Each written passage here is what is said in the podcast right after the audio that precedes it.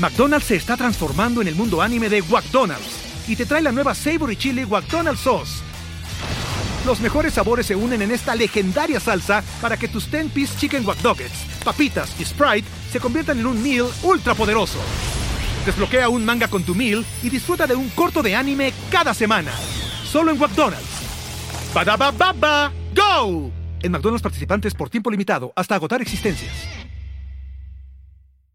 Hola a todos, yo soy Diego Barrazas y hoy me acompaña Damián Cook. En mi vida pensé que iba a estar subiendo cosas a YouTube y que se iba a transformar en mi trabajo. Hasta el día de hoy no me acuerdo de otro momento en el cual no haya estado tan tranquilo como cuando le dije a mis padres no quiero estudiar nada, porque mientras en Twitter a mí me estaban matando, puteando, en Instagram me estaban tipo, uy, qué lindo tu perrito. es increíble, no puedo creer eso. Y ahí empezaron esos años de mucha angustia, de, de mucho mal humor, porque mi pensamiento constantemente era, no sé qué hacer he leído mensajes que me han hecho llorar. Mientras estaba la noche en la cama y les contesto y le digo, loco, estoy llorando, culpa de este mensaje.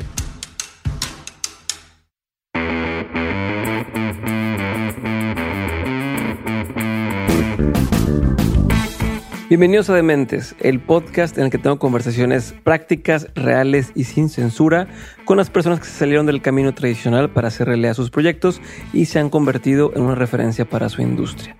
En este episodio me acompaña Damián Cook, quien en tan solo un año logró llevar su adictivo canal de YouTube llamado Historias Innecesarias a más de un millón de suscriptores.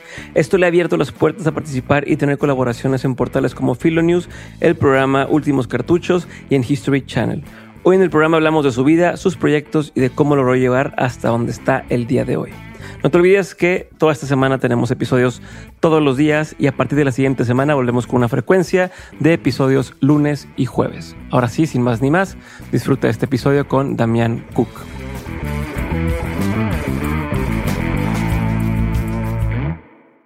Damián, bienvenido a un nuevo episodio de Dementes. Te agradezco un montón tu tiempo y la oportunidad y y sé que siempre estás laburando. Entonces, este, de verdad, gracias por regalarme un, ratito para platicar contigo. Quiero empezar, ya sabe aquí la gente que siempre vamos hacia atrás, ¿no? En la historia y entender cómo, cómo empezaste, cómo llegaste a donde estás. Pero hoy quiero empezar por otro lado. Te escuché hace poco eh, en una charla hablar de esto y quiero profundizar un poco más y es cómo le has hecho para no volverte un meme de ti mismo, una víctima de tu éxito, un, o sea, si bien tenías ya tiempo haciendo el tema de stand-up, gracias a, esta chica Paulina Cocina te metiste a, YouTube después de Instagram, te empezó a ir bien, pero de pronto en la pandemia, ¡pum! Se fue, se fue hacia arriba enormemente, no fue exponencial el éxito, ha seguido creciendo.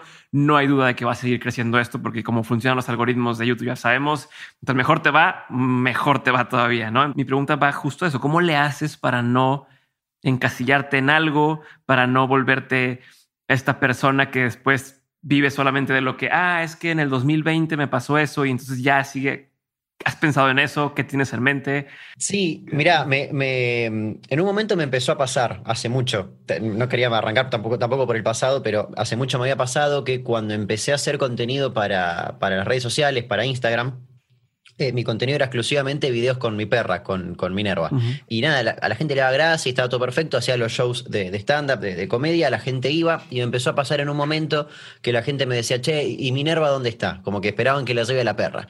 Y dije, ok, me estoy convirtiendo en el dueño de Minerva y nada más que eso. Eh, y era como que me estaban encasillando ahí. Entonces, bueno, empecé a aflojar un poco y, dejé de hacerlo. Y ahora creo yo que, que un poco sucede y, empieza a suceder, que es como al de las historias innecesarias o, algo similar, y ya no me gusta, y también me pasa que me empiezo a aburrir yo porque como al menos siento yo que empiezo a reconocer que empieza a pasar eso, que empiezo como a, a parodiarme a mí mismo eh, haciendo como un, lo mismo, viste, una y otra vez, una y otra vez, que es lo que siempre detesté y que creo que es lo que hace, no sé, la televisión, por ejemplo. Y creo que a mí no me gusta que suceda. Y nada, creo que siempre, a menos lo que hago yo para intentar que, e, evitar eso, o si empieza a pasar, sacarlo, reinventarme de alguna manera. Cuando me pasó con lo de la perra, me reinventé por completo y empecé a hacer otro tipo de contenido, empecé a aparecer un poco más yo en cámara. Ahora que está pasando esto con las historias innecesarias, estoy considerando, bueno, ponerle un freno, unas vacaciones, ver cómo lo puedo mejorar, cambiarle el nombre quizás, hacer algo de mejor calidad. Creo que la parte de reinventarse es como bastante clave para, para eso. siempre y cuando te sientas incómodo estando encasillado, porque capaz te gusta y estás recómodo ahí, listo, no, no, te, no toca nada. Pero a mí mucho no me gusta, porque me aburro, me aburro muy rápido, así que me, veo obligado, me obligo a mí mismo a, cambiar algo, ¿viste? A reinventarme de alguna manera y hacer algo nuevo que me siga eh, divirtiendo. Claro, ¿y cómo le has hecho? Porque entiendo, entiendo el tema de, sentirte encasillado y, pero hasta cierto punto el formato te ha funcionado, el formato te ha llevado a, crecer y podría pensarse que pues, puede tener mucho más vida el formato. No hay muchas más historias que puedes seguir eh, encontrando y contando y demás. ¿Cómo te, divorcias hasta cierto punto de eso?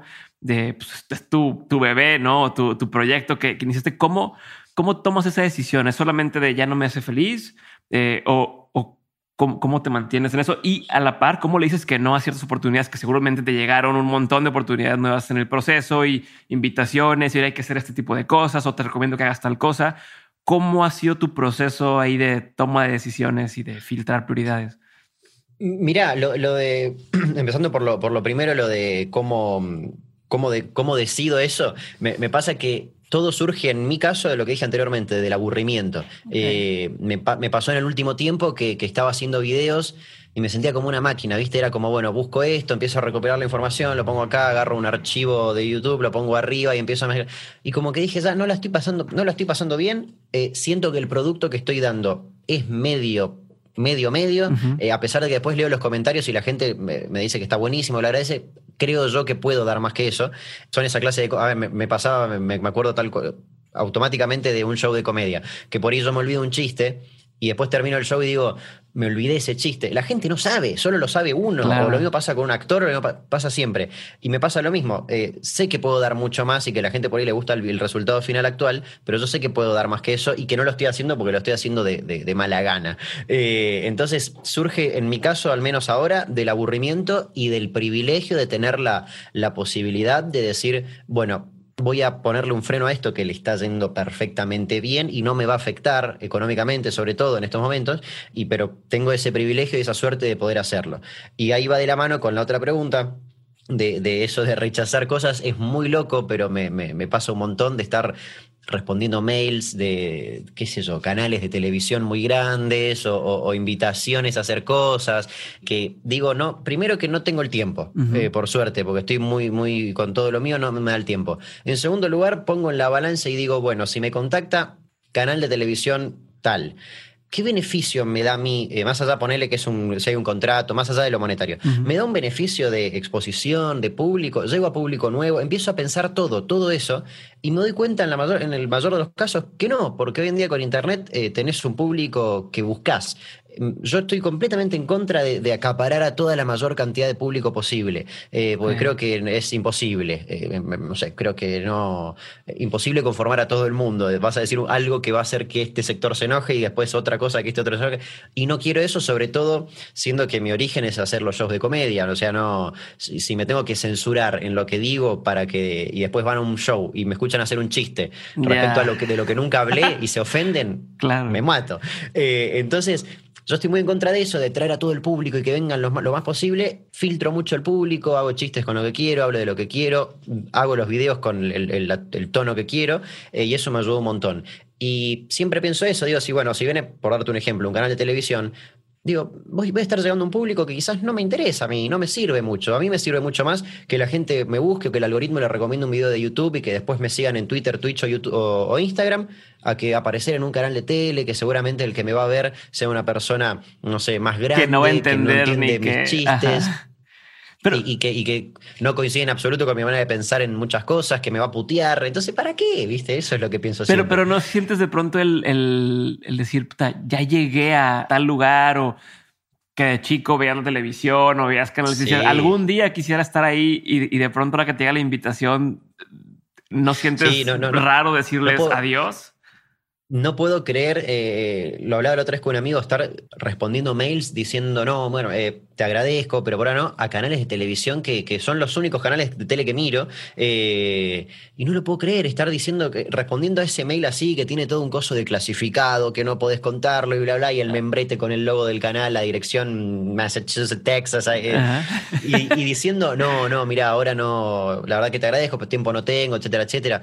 hubo dos canales muy grandes que me hablaron y intentamos llegar a un acuerdo y dialogar, pero no, me cerraba y, no, veía que me beneficie a mí. Y en un momento, hasta incluso en una de las charlas, uno me dijo entre líneas que a ellos les servía mucho porque llevaban un público muy grande de internet a, su canal. Y a mí mucho no me, no me cerraba, ¿viste? Entonces decidí decir que no y es muy loco y creo que mi, yo de, de 10, 11, 12, 13 años debe estar, no lo puede creer, estar contestando esos mails hoy en día. Hasta cierto punto te das cuenta de cómo te quieren usar, ¿no? o sea, ya es al revés, ¿no? Ya es, oye, pues queremos la audiencia que ha generado Damián, hay que traerla hacia, hacia acá. ¿Cómo le has hecho para no, no caer en eso? A ver, yo he notado que te juntas, digo, lo veo desde redes, que te juntas con gente muy distinta al nicho de youtubers, ¿no? Eh, Tomás García, pues, por un ejemplo, estuvo en Dementes, eh, es, una persona que es, increíble, es un genio, eh, Nico, pero no son el, el, cliché de me voy a juntar con estos youtubers y vamos a estar en casas productoras de TikTok y queremos crecer, ¿no? Eh, y más para la edad que tienes. Estás, este, digo, tengo yo los seis años más que tú, pero es, es muy fácil es decir, oye, pues me voy a juntar a lo que está de moda con, con, con la gente de la edad y demás. ¿Cómo le has hecho para, para decidir si es que es una decisión, con quién te juntas, con mucho para conectarte y al mismo tiempo no dejar que te use tanto estos televisoras como gente que vas conociendo en el camino. ¿Lo distingues? ¿Notas el, interés por nada más? Eh, crees, oye, quiero pegarme con él para que también me vean a mí. Claro, claro. sí, sí, sí, entiendo, entiendo. ¿Cómo lo manejas? Mira, yo, yo creo que todo eso viene de raíz de que en, en mi vida pensé que iba a estar subiendo cosas a YouTube y que se iba a transformar en mi trabajo, subir cosas a YouTube. No lo pensé, pero en absoluto. Yo en el 2015 o 2016, no me acuerdo, cuando el Rubius, youtuber español muy conocido, vino a Argentina, a Buenos Aires, y veía en la tele lo que generó, gente que se tiraba arriba del auto, eh, él salía del aeropuerto de 3.000 personas, era, un Beatle en la actualidad, y yo no lo podía creer, y cuando vi eso dije, ya está, ya está todo hecho en YouTube, ¿qué más? Ya está, ya está, ya está, mirá, lo que se llegó, eh, ya está, no hay nada más, y no, no lo imaginé en mi vida. Eh, y hasta incluso una y otra vez repetía con mis amigos, le digo, no, pero llegamos tarde a, YouTube, les, decía, como que ya está, no, no vamos, ¿cómo es para resaltar entre todo ese océano de contenido? Entonces lo que pasó conmigo fue que empecé en Instagram y empecé con. Después lo volqué a YouTube por consejo justamente de Paulina Cocina y empezó de repente el algoritmo, cuarentena, pandemia. Se, dieron un montón de cosas para que el canal explote. Pero no era mi intención. Yo hasta enero de este año, de, bueno, de, de 2020, no, no grababa exclusivamente para YouTube. Grababa para Instagram y de descarte lo subía a YouTube. En enero de 2020 fue la primera vez que hice un video exclusivamente para YouTube y reeditado para Instagram. Entonces, de esa manera, ahí quiero hacer un paréntesis muy grande, la comunidad YouTube eh, argentina, Latinoamérica en general, una amabilidad increíble. Yo no, me, chocó mucho esa buena onda que había en todos, eh, porque me di cuenta de que todos en la misma, porque no hay un jefe, estamos todos en, la misma. Eh, si hay alguna, algún cambio en la plataforma, rápido te contestan, preguntás, eh, hay un intercambio constante, buena onda siempre, eso me parece espectacular. Perdón te interrumpo, pero, a, través, a través de dónde se contactan. O sea, o sea, ¿cómo? Empezás a hablar, llegas, de repente te llega un mensaje en Instagram de, che, fíjate, ah, bueno, dale, me pasó tu WhatsApp, dale, hacemos un video después dale, y empezás a hablar y se genera, o en Twitter, de algún modo empezás a hablar o te pasa el número a alguien. Yo el primero con el que hablé fue con Marito Baracus, un youtuber argentino, para consultarle cuánto había cobrado por una publicidad porque me había contactado de la misma marca. Y yo dije, uy, no, y, me acuerdo que miraba el celular, tenía su contacto, aparte Marito Baracus es un youtuber que yo veía cuando era muy chico, entonces no lo podía creer y era, ¿qué les digo? ¿Cómo le hablo a esta persona que, que es un, un ídolo en YouTube? Y escribí, reformulé el mensaje mil veces y al final me respondió con la mejor onda me detalló específicamente lo que, cómo hizo el laburo, todo, y fue espectacular. Pero en base al otro, a lo de con, quien me junto, porque también se fue dando, por darte el ejemplo de Tomás García, es una persona que lo conocí por una cosa que compartió, una publicación que compartió Martín Garabal. Eh, que bueno, no sé si lo, conocerás a Martín Garabal, y lo empecé a conocer, me encantó lo que hacía, después se me contactó y empezamos a, laburar en el diseño del canal juntos. Y cuando pasa eso, de que alguien se, se, aparece con tan buena onda y decirte, che, mira, esto es lo que hago, y te muestra su, laburo, es una locura. Y esto me permitió, sin querer, la, la exposición de YouTube, acercarme a gente que admiro hace años, Garabal, eh, toda la gente de Últimos Cartuchos en general, Tomás, Rada, comediantes como Lucas Lauriente, Luciano Mellera. Entonces es como que me, fue, un, fue un escaloncito para justamente poder acercarme a, esas personas que, que admiro hace muchísimo tiempo y mostrarles un poco de lo que hago, de lo que me gusta y de qué puedo hacer. Pero en paralelo se me abrieron las puertas a toda la comunidad YouTube eh, en sí y me quedé como loco porque yo no, no, consumía mucho YouTube en un principio y cuando vi realmente lo que había, que no era todo jueguitos como yo pensaba, que después me pasó con Twitch y que había una, oferta enorme de contenido para una Cocina, Ramita, Pedrito BM, eh, Dami la Banana Rancia, eh, había de todo y empecé a conocer a, otras personas que no conocía y que me alegró un montón haber conocido y que se me hayan aparecido en el camino de, de esta de este trabajo medio raro y nuevo. Pero ¿y cómo lo haces para mantenerte? Por ejemplo, justo lo que dices, se empieza a abrir, no, no, es, no es como, ah, se abre una puerta y detrás otra puerta, sino se abre una puerta y, se abren cuatro puertas detrás de esa y luego otras diez puertas detrás de esa. Entonces, ¿cómo le has hecho para irlo manejando? ¿Cómo has hecho para, eh, por ejemplo, oye, pues conocí a tal persona, pero una cosa es conocer a un youtuber o conocer a alguien que admiras hola y se acabó. Pero ¿cómo le, le hace alguien para hacerte de esas amistades? Una cosa es conocer, otra cosa es hacerte amigo, ¿no? Entonces, eh, ¿qué, ha pasado? Te, pregunto porque justo creo que a mucha gente que escucha le ha empezado a encontrar oportunidades, se le han abierto puertas, pero el día de mañana se cierran porque nunca la aprovechaste o porque no hiciste más allá, ¿no? ¿Cómo, cómo, harías ahí para, o cómo has hecho tú para no perder esa, esos, esas aperturas? Que a mí lo que me funcionó y, por lo cual se dio todo fue porque yo ya tenía un producto, por así decirlo, las historias innecesarias, los videos, ya los estaba haciendo y funcionaba bien, tengo un público y demás, funciona actualmente. Entonces ya tenía algo conformado y hecho. Y la gente con la cual me empecé a contactar que realmente me contactaba no porque quería, como decíamos hace un ratito, que quería aparecer y seguidores, quería conocerlos porque me, interesaba mucho conocerlos, también tenían su producto ya armado, eh, ya sea, no sé, streamer, eh, streamings, un show de comedia, un, lo que sea. Entonces, como cada uno tenía lo suyo, no chocaban entre sí esas cosas, que tampoco se relacionaban mucho quizás, eh, se dio otra cosa, se dio algo de conocer ya a la persona atrás de, esa, de ese producto. También me, me pasó mucho con Twitch, cuando empecé a streamer en Twitch, pude hablar con gente justamente como Lucas Lauriento, Lucho Mellera, grandes comediantes, y, era más allá, no era de, e, en modo, no entraba en modo fanático, porque la verdad que los admiro un montón, ay, bueno, ¿y cómo, cómo escribís los chistes? En absoluto, era quiero conocerte, quiero ver qué onda. Capaz me lleva una desilusión enorme que hasta ahora no me pasó con nadie, por suerte, eh, pero quería eso, me interesaba a mí eso, el conocer a la persona, que creo que es también un poco la, fantasía de, cualquier admirador de, cualquier cosa, conocer a, ese, a esa persona que, que, hace eso. Entonces creo que fue por ese lado, ¿viste? Fue más conocernos y aparte eh, ir dándonos cuenta que con todos teníamos muchas cosas en común, ya de por sí, dedicarnos de alguna manera a algo artístico, ya sea videos, comedia, música, lo que sea, eh, es algo en común, es un, universo muy, muy lindo. Eh, y al tener todas esas cosas en común, como que se fue, se fue due todo. Y hoy en día, hace muy pocos días, del día que se está grabando esto, volví de, de Buenos Aires y pude conocer a toda esa gente que conocí por internet. Y fue maravilloso, fue increíble eh, ver en persona ver en persona gente que cuando que hace muchos años yo veía por YouTube simplemente o por cualquier otro medio que después empecé a hablar por internet y de repente verlos en persona fue todo un escaloncito viste muy muy loco que hasta ahora estoy digiriendo incluso eh, toda esa experiencia de, conocer a esas personas increíbles. Pero y rápido porque no contesté lo anterior que me habías dicho de cómo evitar eso de, del, de, que, de cómo, cómo saber si están porque realmente quieren conocer, todo el interés y demás. Yo creo que realmente viene por una cuestión de que si es por interés, para mí te das cuenta bastante rápido. También mi contenido es como muy específico, entonces es como bastante complicado hacer, viste, esas cosas de colaboraciones o algo así, porque no, no tiene mucho encastre. Entonces como que te das cuenta, te das cuenta. Si el primer mensaje es un, che, hacemos, grabamos algo, decís, bueno, acá hay algo extraño, pero por suerte ninguna de las relaciones que, coseché en este tiempo surgieron de esa manera, así que nada, espectacular. Oye, Damián, a ver, más para seguir en el mismo tema, porque tengo una duda, ¿cómo le hace a alguien cuando todavía no tiene esa, esa audiencia como la tienes tú. Es más fácil, en tu caso, escribirle a alguien, ver la persona y dice, ah, pues tiene la misma cantidad de, gente que, o, ya tiene como si su proyecto bien armado, ya tiene tal, pues le contesto porque sé que no va a aprovecharse o no lo, no lo hace en modo fan o lo que quieras. Pero cuando alguien va empezando y quiere acercarse a personas como tú o como cualquier otro, ¿cuál sería el consejo para esa gente? ¿Cómo, cómo, ¿Cuál sería el approach indicado?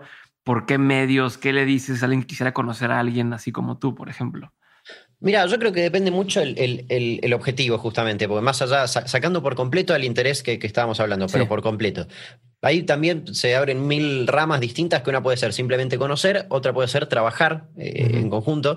Eh, y ahí me viene el ejemplo de, Fede, Federico Salvatierra, mi editor, un, chico que vive en Tucumán, acá en Argentina, otra provincia del norte, él se, me llegaban mails todos los días, gente que quería ser eh, editora del canal, laburar como ya sea guionista, edición, lo que sea. Y la verdad es que yo no lo sentía que no lo necesitaba, para nada.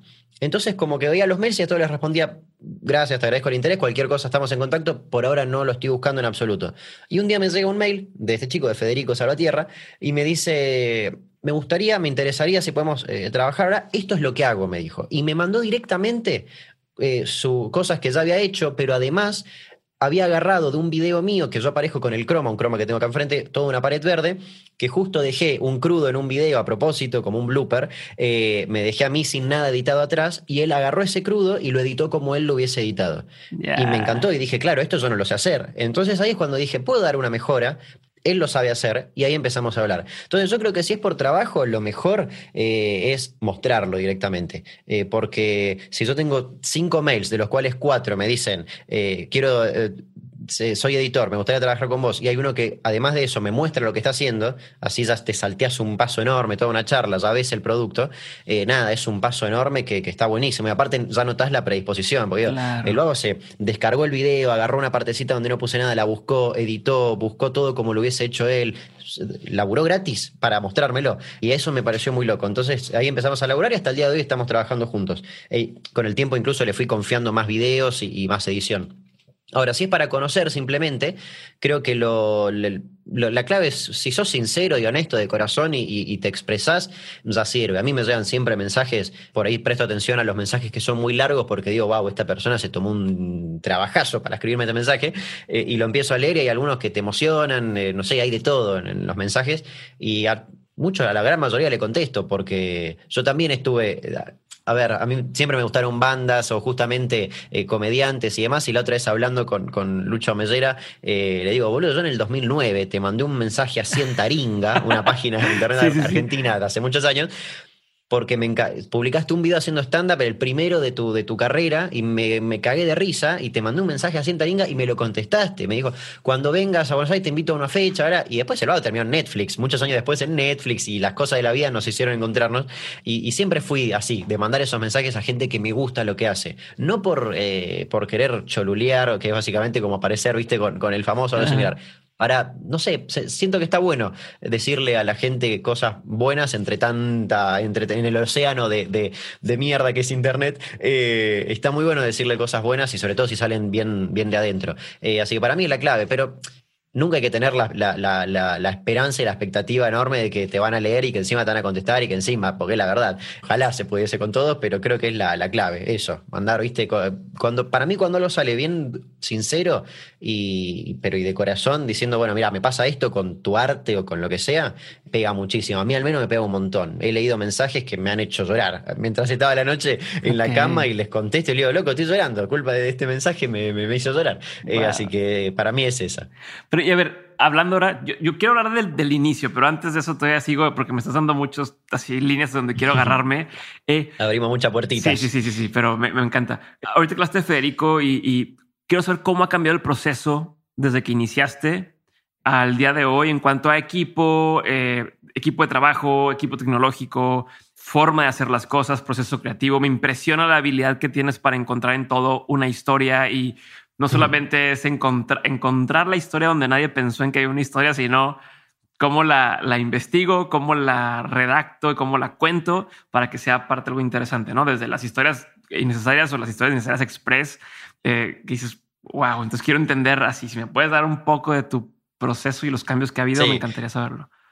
Mirá, yo empecé, eh, todo lo hacía con el celular, tenía un iPhone 7 eh, y todo lo hacía con el teléfono, todo, audio y video.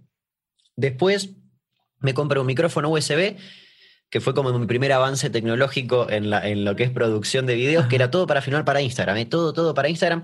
Lo producía en computadora, lo editaba en la compu para subirlo a Instagram, algo muy raro, porque normalmente Instagram es como más con el celular de momento. Y con el tiempo, bueno, un amigo me prestó una cámara, empecé a, perfeccionar, mi hermana se mudó de la casa, quedó esta habitación sola y em, traje acá un escritorio chiquitito con una notebook, que, mi primera notebook, que fue la que usé hasta hace no mucho tiempo, eh, y la usaba para editar, se me tildaba cada tres segundos, abrías dos programas al mismo tiempo y la computadora explotaba. Eh, puse unos paneles acústicos acá. Y es más, a mí lo que me gusta de mis videos es que si los filtras desde los más antiguos hasta los más recientes, sobre todo en las innecesarias express, ves toda la mutación. Ves que estoy acá con una computadora, filmado con el celular, de repente hay una cámara que me prestó un amigo, ni siquiera era mía. Me compré mi primera cámara, que es esta, hace tres meses, eh, o menos incluso. El micrófono lo cambié también en, creo que hace cinco meses atrás, una cosa similar. McDonald's se está transformando en el mundo anime de McDonald's y te trae la nueva Savory Chili McDonald's Sauce. Los mejores sabores se unen en esta legendaria salsa para que tus 10-piece chicken wack papitas y Sprite se conviertan en un meal ultra poderoso. Desbloquea un manga con tu meal y disfruta de un corto de anime cada semana. Solo en McDonald's. baba ¡Go! En McDonald's participantes por tiempo limitado hasta agotar existencias. Shipping can make or break a sale, so optimize how you ship your orders with ShipStation. They make it easy to automate and manage orders no matter how big your business grows. And they might even be able to help reduce shipping and warehouse costs. So optimize and keep up your momentum for growth with ShipStation. Sign up for your free 60-day trial now at shipstation.com and use the code POD. That's shipstation.com with the code POD. Entonces fui como invirtiendo siempre en mejorar un poco a lo que es tecnología o, para filmar mejor. En lo que es equipo de trabajo, siempre me manejé muy bien solo, muy bien, hasta que me di cuenta de que estaba saturado, de que era mucho. Que, a ver, cuando empezó la pandemia, cuarentena acá en Argentina, empecé a hacer cuatro videos semanales. Eh, y era un montón. Pero claro, estaba y dije, bueno, vamos a aprovechar que ya el algoritmo me había recomendado en enero.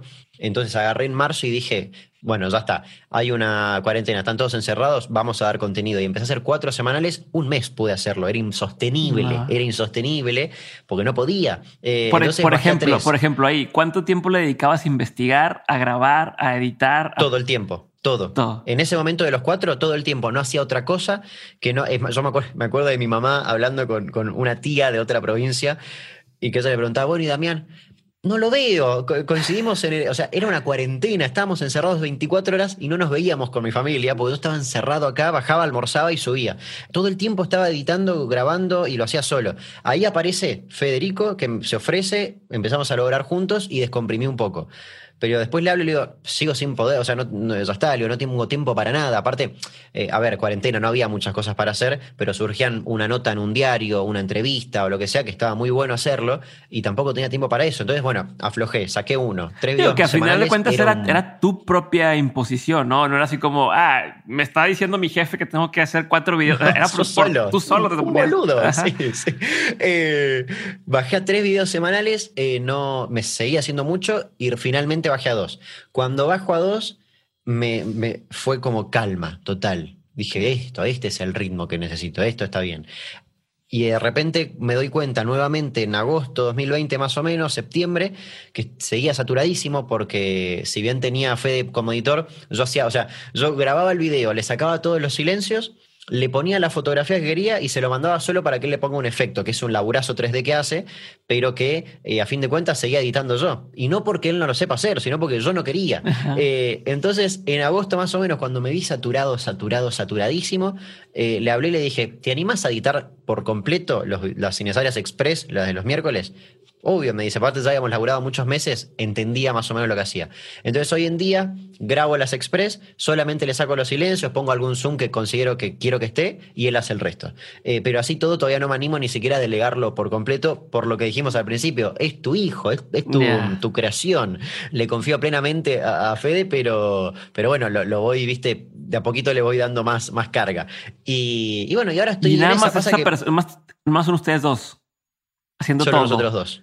Todo, sí, Incluso lo de Filo News. Eh, sí, sí, lo de Filo. Tú lo entregas. Las de los las necesarias de los domingos y las de Filo News las hago por completo yo. Ahí Fede ni siquiera eh, me ofreció mil veces, pero vuelvo a lo mismo mi, mi cabecita. Eh, y justamente, bueno, me, pasa que últimamente me empezó a suceder que cuando llega el domingo y la publico, cuando me doy cuenta, ya es martes y ya tengo que hacer otra vez la del domingo que viene. Porque y, y empezó de repente la vida empezó a ser un poquitito más normal en relación a la pandemia, mínimamente una pizca de normalidad, pero ya podés ir a, no sé, algún mínimo evento, que haya un, no sé, algo en un bar, algo similar. Y claro, y eso ya empieza a acaparar más tiempo de tu vida de, siempre. Y es cuando dije, bueno, creo que es momento de, poner una, pausa. Pero bueno, ahí ya me adelanté en la historia. Pero básicamente mi equipo actualmente somos dos, Fede y yo. Fede de Tucumán y yo de Chaco. ¿Y, el proceso es el mismo? Exactamente. si me recorrer así un poquito el proceso es buscas una idea o eh, te llega la idea?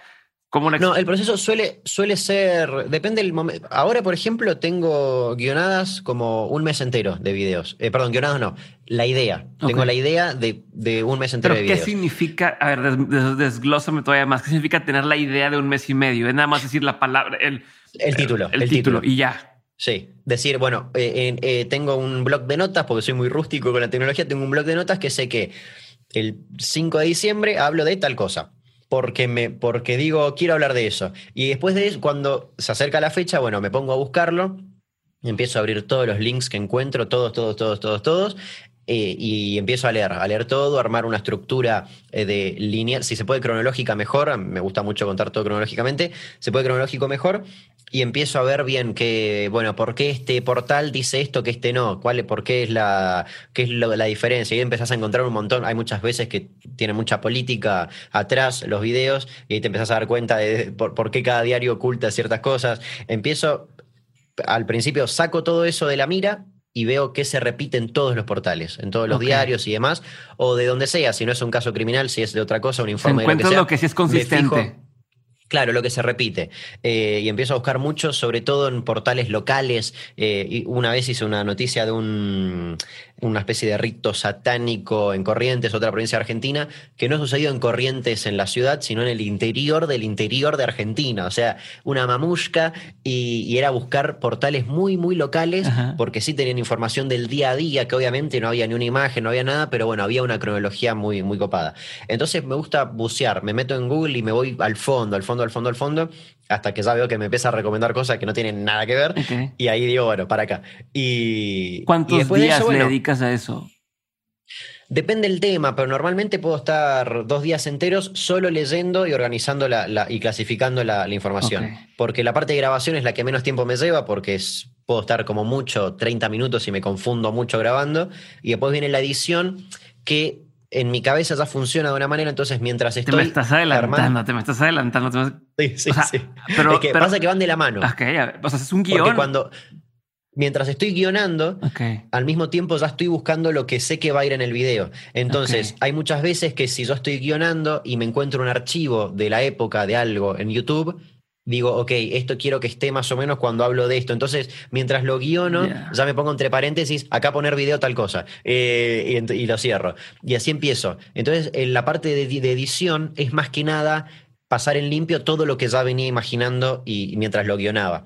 No, no es todo un laburo aparte, porque si no me pierdo. Sobre todo si es una historia que no la conocía, como muchas de las que hago, eh, me gusta mucho ya ir guardando el archivo a medida que la voy investigando y guionando para ya estar yo metido en el tema y, saber cómo lo quiero presentar y qué quiero hablar y en qué quiero hacer hincapié y etcétera, etcétera. Entonces eso va muy de la mano, pero todo el proceso en sí me lleva casi toda la semana. Entonces es como que ahí es cuando me doy cuenta y digo, ¿En qué momento me rasco un huevo? Eh, no, es muy difícil porque el tiempo libre también es la computadora, el tiempo libre, entonces es como raro, ¿viste? Se mezcla todo, pero, pero bueno, está, está, y el resultado es bueno, entonces es como. Pero, pero, vale la pena. pero quiero hacer más una, duda más. Vas, o sea, haces esta estructura y escribes un guion palabra, o sea, lo que tú dices a cámara es lo que tienes escrito exactamente o tienes más o menos los, y, lo, lo, lees y luego lo ves a la cámara y lo repites, te lo memorizas o tienes un perfectamente, sí. No, las Inesarias Express, que son las que grabo apareciendo en cámara, eh, las grabo, mm, tengo el monitor más adelante, entonces simplemente miro la cámara, relojeo para abajo y vuelvo a repetirlo. Eh, porque es la manera más rápida de, grabarla. Hay veces que si en la investigación me voy encontrando algunos datos o algo similar, los guardo en el, o pongo una palabra clave y después me voy acordando y lo digo. Pero, pero hasta ahí. Las Inesarias Express, eh, perdón, las Inesarias completas de los domingos grabarla es más sencillo porque es solo audio. Eh, después sí, bueno, ya está la introducción y el cierre, que es un temita, es poner el, el croma, el pijama, la cámara, todo, pero lo grabo en 10 minutos, no, es mucho. El, mayor tiempo que, que, se lleva todo es, la, es la, el guionado, el, la búsqueda, el informe. Ya. ¿Y se te ha borrado alguno ya hecho? Mm. Me pasó hace muy poco que grabé de, mm, de corridas cinco, cuatro, cuatro innecesarias express, o sea, un mes entero de videos, los grabé toda la tarde, estuve toda la tarde, porque me había confundido mucho ese día encima, bueno, grabo todo, conecto la cámara de la computadora, error, error, perdí todo, todos los cuatro videos, ahí a Tomás García le hablo y le digo, ayúdame, le digo, por favor, te lo pido, estuve grabando toda la tarde, perdí cuatro, o sea, grabé toda una, una tarde, perdí un mes entero. Aparte no es que lo vi ese día, eh, lo, grabé, lo dejé y a los tres días dije, ah, lo voy a pasar a la compu, así no lo pierdo.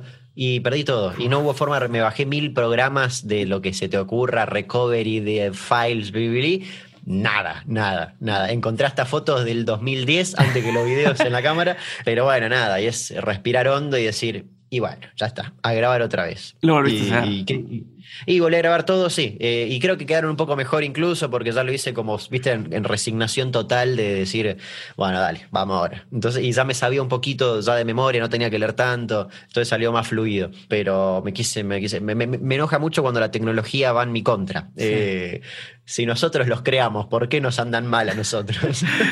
siempre pasa, siempre pasa que pasa como el profesor que va a la escuela y pone el proyector y nunca, nunca saben cómo hacer que funcione. Sí, sí, sí, sale bien. Sí pasa. Oye, a ver, y eh, empezaste a tocar el tema de que ya, te, ya estabas saturado ahora, ¿no? Entonces quiero aprovechar y agarrar ese hilo y decir, a ver, entiendo que vas a poner una pausa o, un fin, no sé, tú me explicarás si es pausa o fin a historias innecesarias y es entender cómo, cómo decides abandonar un, un proyecto, entiendo, o, cerrar un proyecto y qué pasa por tu cabeza cuando, cuando lo haces, ¿no? Cualquiera te diría, estás loco por querer dejar lo que lo que te hizo crecer tanto en este momento. Entonces, si me pudieras explicar por qué, cómo, de dónde nací, qué vas a hacer con eso. Mira, desde julio 2020 aprox, que ya estaba pensando en, en, ponerles un, un, freno, ya sea por, en parte me, empezó a aburrir mucho, empecé a, ya no lo estaba, ya no lo estoy disfrutando para nada. Eh, o sea, no lo disfrutas ya. No, no, no, no, no. Ya es una obligación. Como que lo hago por decir, bueno, dale, tengo que publicar un video el domingo, dale. Son muy pocos. Hay algunos videos puntuales que sí, que los, por ejemplo, estoy armando un video sobre drogas, drogas en general. ¿Disfrutas las drogas de informes. El, el título es drogas y el, video lo, hago drogado. Eh, estoy armando un, un informe así que me entretiene mucho hacerlo, es mucho más divertido, pero son muy puntuales. El resto es como que ya lo hago, viste, con mucha mala gana eh, hace poco tuve que viajar, entonces tuve que eh, grabar, guionar, grabar y editar tres videos en total, dos historias innecesarias y una para filo, y lo hice creo que en dos semanas así corriendo. Y mientras lo hacía dije, esto es cualquiera, ¿qué estoy haciendo? Estoy re de mala gana y vuelvo a lo anterior, veo los comentarios a la gente le gustaba, pero ya yo no lo siento muy, muy parte. Y no quiero caer en lo que habíamos dicho hoy de la parodia, de la parodia, de la parodia y el meme y de la repetición, de la repetición, de la repetición. Entonces dije, bueno, ¿por qué no hacemos esto? Vamos a agarrar en enero, cuando se cumple exactamente un año de, en enero de 2020, el canal explotó con el video del robo del siglo, el 5 de enero de 2020. Entonces, el primer domingo de enero es 3, el 3 de enero de 2021, publicar la última, que se hace el círculo perfecto del año entero, y decir, bueno, esto fue historias innecesarias, esto fue lo que me trajo un montón de cosas buenas, me, cambió la vida por completo, fue esto, perfecto. Ahora primero, me voy a tomar un mes, lo que sí, lo, que, lo único que tengo seguro es que me voy a tomar un mes o dos meses de nada, de estar haciendo nada, porque me lo puedo permitir y porque quiero. Entonces, eso sé que quiero hacerlo sí o sí. Y después de eso me gustaría retomar ese concepto de los videos actuales, pero darles una mejora y sí o sí, porque aprendo de mis errores, con un equipo atrás de quizás un, no sé, no sé si un editor más, un guionista, alguien que me colabore con, con, con el armado del informe, sobre todo porque me pasa que hay temas que me encantaría hablar, pero que creo que no estoy a la altura yo de hacer un, el video que ese tema merece. Y digo, si tengo a alguien externo que me dé una mano y que le dé un enfoque también y que después yo pueda leer eso y arreglarlo y demás y laburar en conjunto, puede ser mucho mejor y me va a permitir mantener esto con el tiempo, porque en YouTube es, si tu contenido clave de YouTube es algo que te cuesta mantenerlo en el tiempo, es imposible, porque te va a pasar un año y ya no quiero saber nada, porque estoy toda la semana haciéndolo y digo, ah, basta, ya está, estoy aburrido, no quiero hacer nada. Entonces, eh, digo, si, si logro engrasar ese sistema para que vaya un poquito más rápido y sea más útil y que todos salgamos ganando, va, va a estar bueno. Pero no, tengo en mente continuar, pero después de sí o sí estar un mes o mes y medio, dos meses haciendo nada, o, o, también quizás lo que necesito es sacar esa cosa de obligación de solo los domingos, sí o sí los domingos, ¿viste? Eh, quizás si hago un buen video o dos buenos videos por mes, eh, alcanza, no sé, me, me quiero reinventar de esa manera no tengo nada claro todavía, tengo ideas en paralelo también en la mente, eh, que hasta ahora ninguna la, la, hice seria, son solamente ideas ahí, porque tampoco quiero proyectar a futuro un montón para no desconcentrarme de la hora y poder terminar correctamente lo de ahora, porque encima se vienen videos muy largos y... No, me imagino que desde que decidiste que ya no querías seguir, cada vez vuelve más difícil terminar, ¿no? Como cuando alguien dice, ya voy a salirme de esta empresa y, ah, bueno, pero ven dos semanas más para y dices, es que cada día es peor y peor y peor. Claro, sí. porque cada vez tenés más ganas de decir listo, ya lo, ya lo desde meses, hace meses vengo fantaseando con, con no hacerlo más. Entonces, ahora que de repente ya falta poco, digo, bueno, dale, es el último tirón. Son, y, estoy contando los videos, ¿viste? Digo, bueno, faltan solo esta cantidad de videos, falta poquito, dale. Pero bueno, es, es, es cuestión de, tiempo. No. no, no, no, pero ¿sabes por qué? Porque tengo la suerte de, que mm, Primero y principal, si lo desglosamos, YouTube es una plataforma que te permite ver, ponele, si estamos en julio, eh, ya sabes más o menos cómo te va de julio económicamente hablando. Eh, y podés proyectar a un mes más o menos y ver un, un patrón. Es decir, bueno, si gané esto este mes, este mes voy ganando esto, es probable que el mes que viene gane más o menos esto. Te permite tener esa tranquilidad económica de decir, bueno, este ingreso está, se mantiene durante un tiempito. Después, por otro lado, tengo el privilegio de que vivo con mis padres acá en mi casa, eh, entonces eh, es una casa propia que construimos hace tres años, nos mudamos, no tenemos que pagar un alquiler, tenemos que vivir, comer, básicamente, ellos tienen su trabajo, por supuesto, pero entonces tengo esa, esa ventaja de que no tengo que pagar un alquiler, luz, agua, etcétera, etcétera, etcétera. Eh, solo pago mi internet que está en el estudio y que, que, es ajena a toda la casa. Dije, bueno, yo me voy acá, me instalé mi propio servicio en, el estudio. Y en paralelo a eso, después a futuro, no, pero porque lo hablaba con Tomás García hace poco, este trabajo tiene algo muy bueno que es que te abre un montón de, justamente, de, puertas y conoces un montón de gente y contactos y gente a la cual le gusta lo que haces. Entonces hay muchas charlas en el aire con gente que yo sé que si algún día tengo una idea le puedo decir, mira, tengo una idea de hacer esto. Si te gusta, bueno, podemos hacer, si no, bueno, mala suerte. Pero, pero te permite, te, da un poco esa tranquilidad de saber, bueno, ya estoy en este ambiente y si no me dejo estar y si obviamente sigo poniéndole ganas y haciendo cosas que me gustan, puedo mantenerme haciendo, viviendo y haciendo cosas que me gusten. Pero no, no, no me da miedo en absoluto. Es más, en este último tiempo que, que todo se hizo, que la exposición fue como muy, muy grande, me di cuenta de que quizás tanta exposición no me gustaba tanto, que me sentía más cómodo con, con, un nicho de público, con un público más, más cercano, más cerrado. ¿Por qué? Eh, que, y porque cuando te haces muy. Me pasó hace poco en Twitter. Cuando tenés un público tan tan amplio, vos por ahí querés hablarle a tu público realmente y decís A. y obviamente cuando uno de tu público lo retuitea o lo responde o lo que sea, ya le llega a otra persona que no es tu público. Y tu público, y esa persona te dice, ¿por qué dijiste A? ¿Por qué no decís C? Eh, y eso lo, y él va a putear y va a llegar a otra persona. Y esa la persona, ¿por qué dice A? Decís Z. Y se genera toda una masa que decís, no sé si quiero hablarle a toda esta gente. Yo estaba. Eh, me gusta hablarle a la gente cerrada y que, a un público más cercano, ¿viste? Como que llega un punto en el cual yo siempre fui, por ejemplo, a responder mucho a los mensajes de, Instagram. Siempre, todos, todos y cada uno, hasta, no sé, creo que hasta los 100.000 seguidores en Instagram contesté todos. El tema es que llega un punto en el cual es imposible, pero es físicamente imposible, pero no te da las horas del día. Eh, la última vez que respondí todos, estuve, me acuerdo, estaba viendo un programa de tele y el programa duraba tres horas y cuando me di cuenta estaba respondiendo uno de los últimos mensajes y estaba escuchando los créditos del programa. Y dije, no, estuve tres horas con esos mensajes. Y después es imposible, actualizar si llegan 20, 25, 30, 35 mensajes nuevos, ya no podés. Y aparte contestas uno y te recontesta esa persona y entonces ya se multiplican, ¿no? Es imposible, claro. Eh, nunca es una cosa sin fin. Entonces es como, ya de por sí ese momento en el cual ya dejas de poder contestar todo, ya no me gustó tanto. Era como, uh, bueno, que, es irónico, porque mientras más gente te conoce, mejor te va a ir, eh, más, gente va a ver lo que haces, pero al mismo tiempo se hace como un poco más extraña la relación creador y, público. Y ojo, eso lo digo como una cosa personal mía, sé que hay mucha gente que no debe estar de acuerdo en absoluto, pero al menos a mí me pasa de esa manera. Entonces, hoy en día, ver que por ahí veo, veo los números de gente que ve la historia y digo, wow, mira la cantidad de gente que está viendo esto. Eh, un poco de miedo te da, por otro lado no, por otro decís, eh, ya, está, ya no sé quién me ve. Eh, es como extraño, ¿viste? Tiene una cosa de, de, un pro y un contra muy, muy grande que en YouTube eso está muy marcado, porque YouTube es muy amplio. YouTube vos subís algo y se va. Eh, Instagram es eh, un poco más cerrado, Instagram sí tiene, te permite un feedback más directo con la gente. YouTube es un mundo en el cual cualquiera entra a verlo, entonces llegás a gente que, que, no coincide en absoluto con tu forma de pensar. Entonces de YouTube no me caliento mucho porque no sé que funciona de esa manera.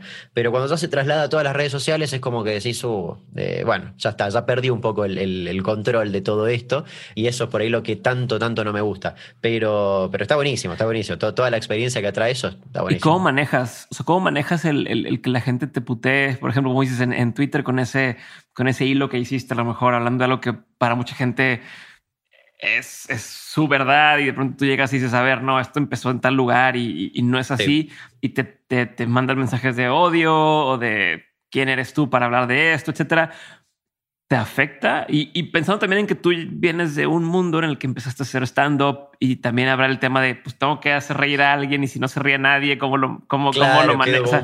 Exacto. ¿cómo, ¿cómo, ha sido creando esa capa de, de, resistencia a los, a los putazos? Eh, mira, el, eh, lo que yo soy partidario de que el famoso hater eh, tenés para mí dos corrientes. Tenés el, el, el, hater que es hater porque es hater, porque simplemente te va, te va a insultar porque sí y, eh, o, bueno, debe tener sus motivos atrás escondidos.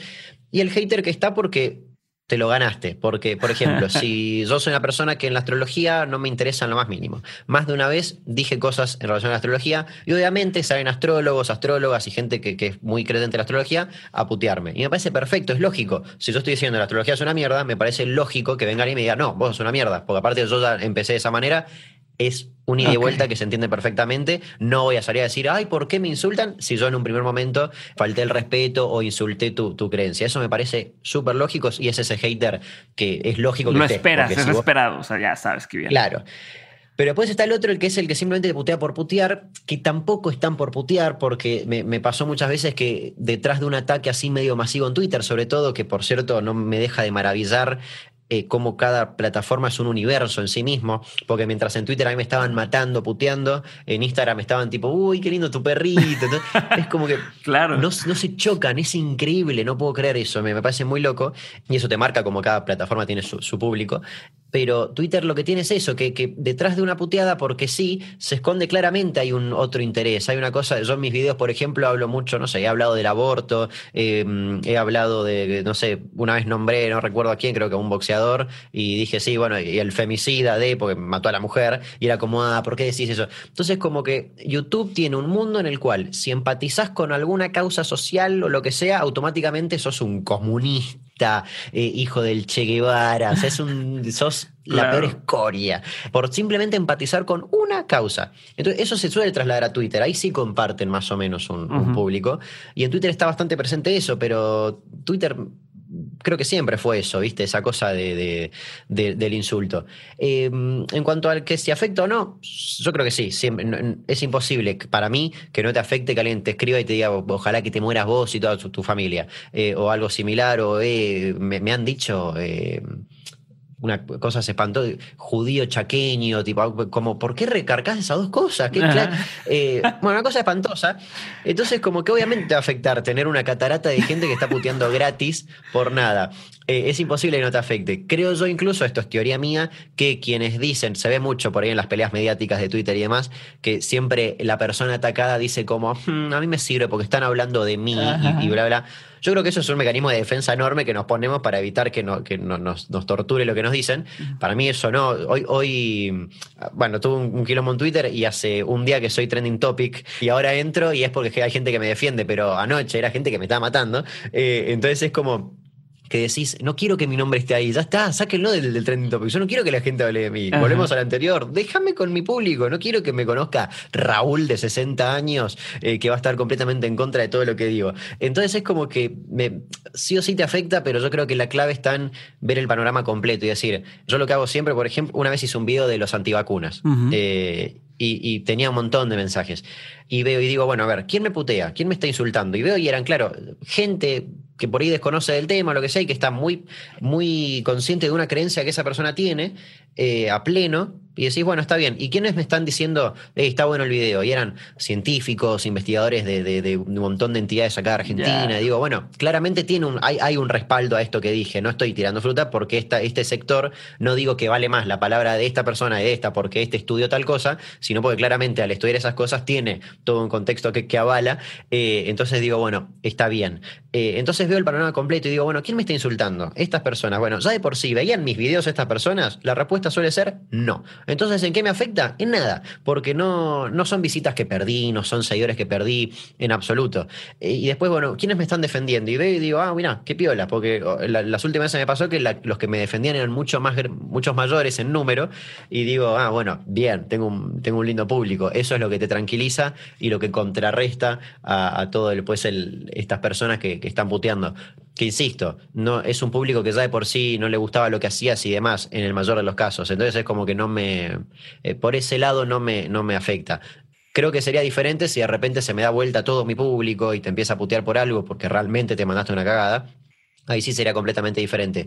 Pero no, en las pocas veces que me sucedió fue de, obviamente en el momento te choca ver todos esos insultos y demás, pero después decís, esto no me va a cambiar nada. Empezás a ver tus métricas y estadísticas en todas las redes y decís, está todo igual, estoy subiendo. Eh, entonces no, no pasó nada. Pero, pero igual, ¿cómo, ¿cómo manejas?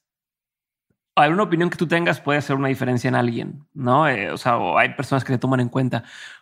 ¿Cómo manejas eso? ¿Cómo manejas la responsabilidad que viene con eso de decir yo estoy a favor de esto o estoy en contra de esto o no creo tal cosa? Te filtras, te censuras. Entiendo que me, decías, prefiero decir lo que pienso para que cuando me vean en persona y lo vuelva a decir, no se saquen de onda y digan que... No se ofendan, claro. Pero, pero, ¿cómo lo manejas? ¿Cómo decides que sí, que no? Yo tengo una regla personal mía, eh, mental, que es de, opinar de algo solamente si estoy seguro de lo que estoy diciendo. Por eso nunca opiné de política, por ejemplo, porque realmente no sé mucho de política y no soy quien para salir a decir algo. Ni siquiera yo sé bien, si, ni siquiera sé yo bien qué creo políticamente, ¿cómo voy a eh, decirlo en redes para un montón de gente que no sé quién es? Sin embargo, si tengo otra postura respecto a lo que sea, volvemos al ejemplo anterior del aborto, que es un tema que durante mucho tiempo leí porque me interesaba saber, me interioricé y, lo vi sin. Yo soy ateo, entonces, como que tuve por suerte la, posibilidad de ver todo el panorama sin ninguna influencia religiosa ni moral, ética. Entonces, como que dije, bueno, vamos a ver, ok, estadísticamente, ¿qué pasa acá? Ah, mira, y estos países que, que está todo bien, que, ah, ok, y empezás a analizar todo de una manera amplia, sin, sin poner tus creencias por sobre lo que estás viendo, y digo, ok, listo desarrollé esta postura en base a este tema eh, y estoy seguro de lo que digo y ahí lo digo. Si no estoy seguro, no digo nada. Y es por, muchas veces por ahí me dicen como, eh, pero compartí esto y me empiezan a mandar, viste, un montón de cosas para compartir de, no sé, una causa, de lo que sea. y, ¿Cómo manejas internet eso? Claro, eso es como muy doble, tiene un doble filo, porque podés compartirlo y que al final sea todo falso o que en realidad está mal planteado y demás. Entonces, cuando me pongo frente a una causa o lo que sea, me interiorizo bien. Un ejemplo, por ejemplo, hace poco mostré algo de los jaguaretés acá en Chaco, de los jaguares acá en Chaco, eh, y, dije, bueno, si voy a hablar de esto, vamos a fondo. Entonces investigué, hablé con amigos, me viajé hasta el lugar donde estaban haciendo el, trabajo de reinserción de especie, filmé todo y después hice el video, interiorizado por completo en la causa, y porque creo que de esa manera vale un poco más, porque mostrás que realmente te interesa y no sos una máquina de apretar compartir.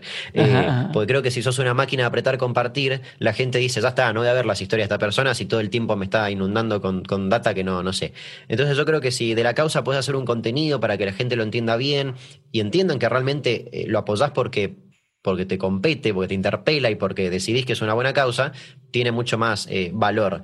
Y respecto a la responsabilidad, nada, todos tenemos errores en algún momento. Yo muchas veces no mido lo que te decía hoy, sobre todo en Twitter, el alcance que uno tiene y que, y que lo que decís puede irse de contexto cuando pasa tu burbujita de gente. Entonces, creo que la, base siempre es pensar, bueno, me está viendo un montón de gente, vamos a, tener eso en cuenta, pero no me autocensuro nunca por el simple hecho de lo que te dije anteriormente. Si no estoy seguro de algo, no hablo. No, no hablo por hablar, no me interesa hablar por hablar. Eh, y al contrario, me enoja mucho cuando gente con muchas abismales cantidades de seguidores, triple o, no, sí, tres veces más que yo, están compartiendo cosas que decís, pero eso no es así. Y basta hacer una búsqueda mínima para darte cuenta que eso no funciona de esa manera. ¿Por qué lo estás compartiendo? Pero bueno, después ves que hay gente también con muchos seguidores que, eh, no sé, promocionan cosas de estafas piramidales, viste cosas para la piel y decís, claro, bueno, no sé, no, todos tendrán la misma perspectiva que yo y eso está bien, qué sé yo. Oye, una pregunta muy, muy, muy específica que tal vez este, no tiene mucho que ver para muchos, pero me da curiosidad, ¿cómo manejas cuando la gente te manda mensaje y te dice, oye, este, puedes compartir esta publicación de que estamos buscando sangre o negativo, o oye, se le inundó la casa al primo de no sé quién y puedes compartir esto para recaudar fondos. Y oye, ¿qué les dices? Es rarísimo porque sí, te, genera una cosa de... Aparte, también te pone en otro momento porque hay muchas veces que te llegan un montón de esos mensajes y de repente hablan a WhatsApp tu primo para decirte, che, se perdió Firulais, puedes compartir la foto de Firulais y pensás, eh, ¿Qué, pasa? Porque o sea, sé lo que pasa. Digo, bueno, si comparto esto, me van a llegar un montón para que también lo comparta. Al mismo tiempo, si comparto esto, me voy a sentir un forro porque compartí esto, que son mi primo y no comparto todo el resto. Entonces, como que se genera una cosa, viste, muy, muy extraña de decir. Em, eh, primero lo que pienso es, ¿sirve que lo comparta? Y obviamente si lo decís a gran escala, sí, porque lo ve mucha gente. Pero por otro lado, me pongo a pensar y digo, me, voy a convertir en eso, eh, de, compartir un montón de cosas que llega un punto en el cual la gente tiene el efecto contrario, que es que lo ignora. Y lo digo porque a mí también me pasa, de seguir a perfiles que de repente comparten un montón y ya lo ignorás, porque decís, sí, ya sé, me vas a mostrar esto de un, alguien, un perro perdido, lo que sea, y lo empezás a ignorar. Y empieza a tener ese efecto contrario que no le suma ni a la persona que está buscando, ni al que lo comparte, porque perdés la credibilidad pero es un montón de cosas. Entonces es como que soy muy medido con eso lamentablemente, y también hay veces que uno intenta no atormentarse porque me pasó en una época que leía por completo todo y te empezás a hacer sangre de todo, decís, uy, lo, lo, mal que le está pasando a esta persona y, y, te empezás a cargar de un montón de cosas que no te imaginás, pero bueno, también lamentablemente lo que te decía hoy, ahora es como imposible porque no, ya no encontrás el mensaje, viste, se te mezcla absolutamente todo y es como muy, muy complicado. Pero sí, es, es, es, todo un tema porque no, no hay es imposible que una parte de tu cabeza no se sienta un forro, un hijo de puta, por no compartir eh, la foto de la nenita con el perrito que se le perdió o algo similar.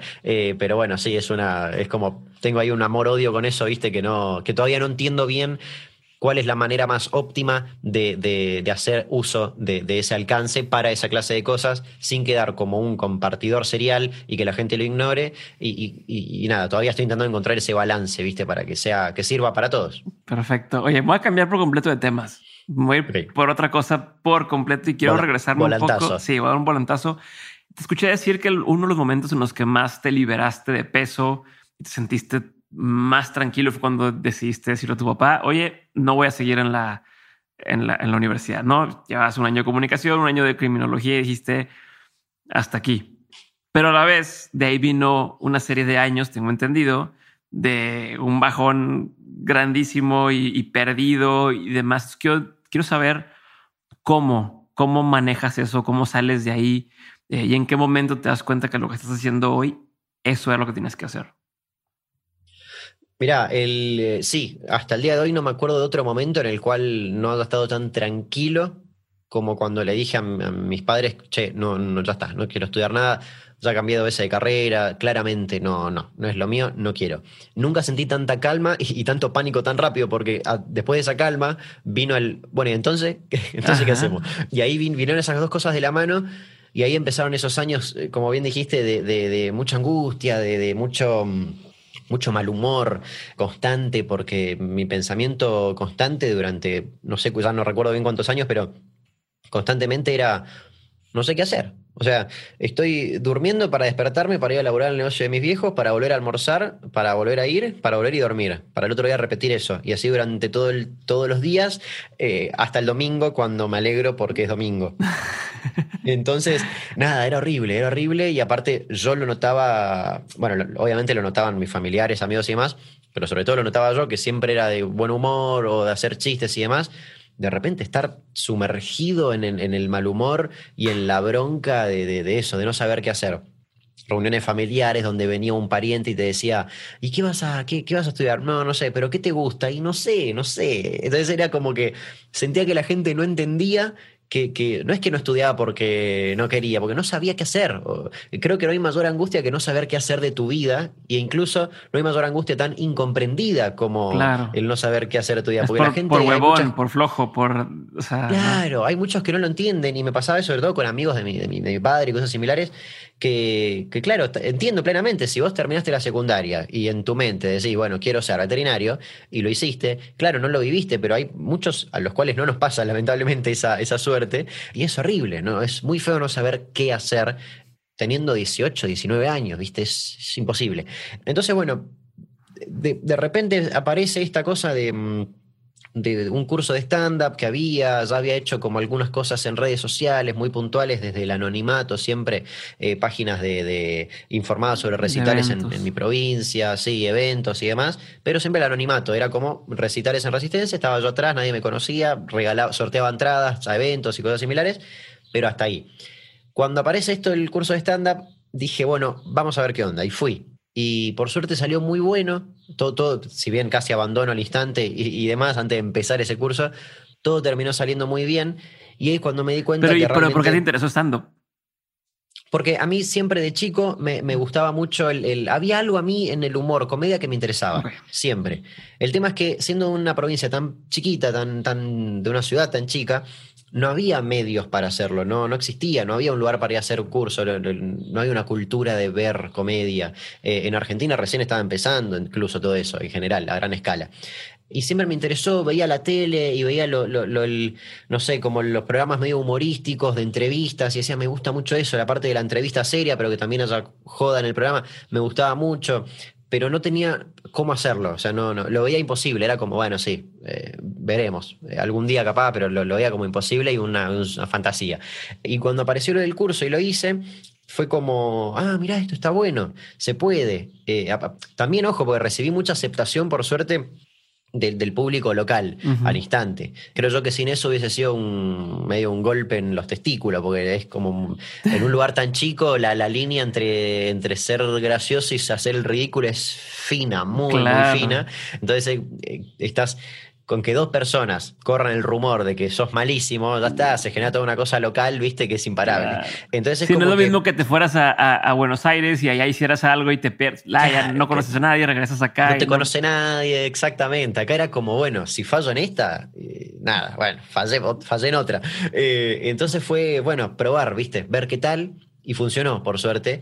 Y recién ahí, y ya, ya, insisto, no me acuerdo bien cuántos años, pero habrán sido unos dos o, tres años después, logré decir, bueno, esto me gusta, esto está bueno.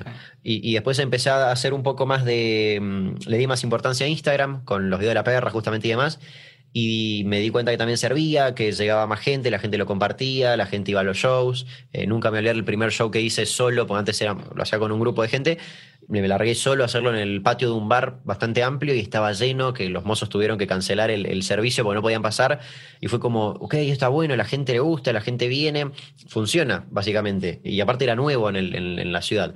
Entonces estaba buenísimo. Y dije, ok, vamos, por, vamos a, seguir metiendo por este lado. Y, por suerte funcionó, por suerte funcionó. Y bueno, después de eso vino de la mano todas las redes sociales y demás pero recién en ese momento fue cuando dije, ok, encontré algo que está, que está bueno. Ya. ¿Te acuerdas de qué hablabas en ese stand-up? Los temas que tocabas, cómo lo preparabas, si me pudieras platicar de eso y de cómo fue la primera vez que hiciste stand-up. Me da curiosidad.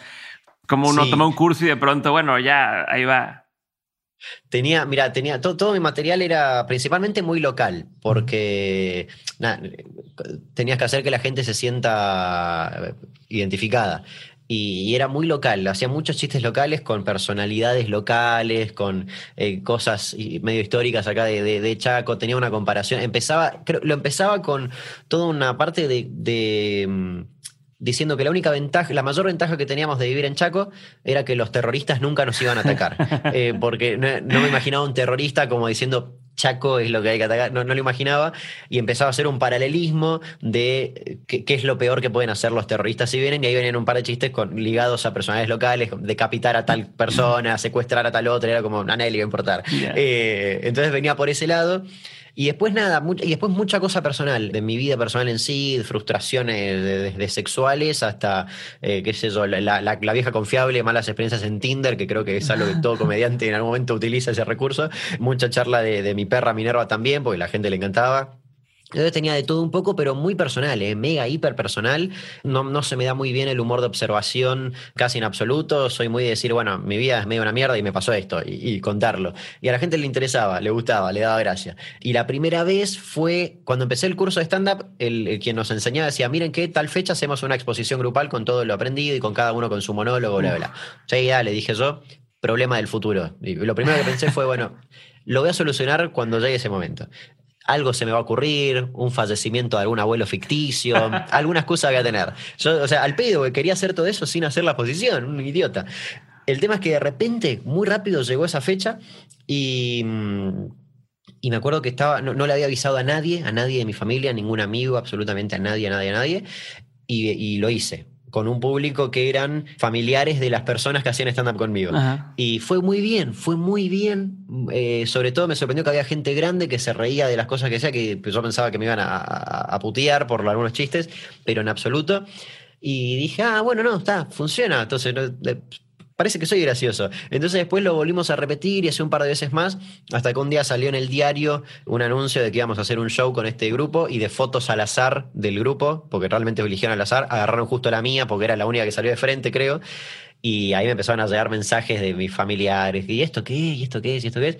Y bueno, ya empezaron a ir a ver y, ahí me sentí mucho más tranquilo. Cuando vi que había una aceptación de mi entorno, más allá de esta gente desconocida, fue como, ok, bueno, sí, porque si está mal me van a decir, che, estás haciendo mal. Y no, estaba bien. Entonces eh, fue, fue ¿Y tu familia dijo, va, o sea, no estudias, pero sigue con esto? Sí, eh, fue, y pasa que por suerte ellos fueron cuando ya dentro de todo ya estaba funcionando bastante bien. Entonces como que vieron una cosa que funcionaba, ¿viste? Era como, no era, no estoy yendo a, trabajar y estoy haciendo esto que no.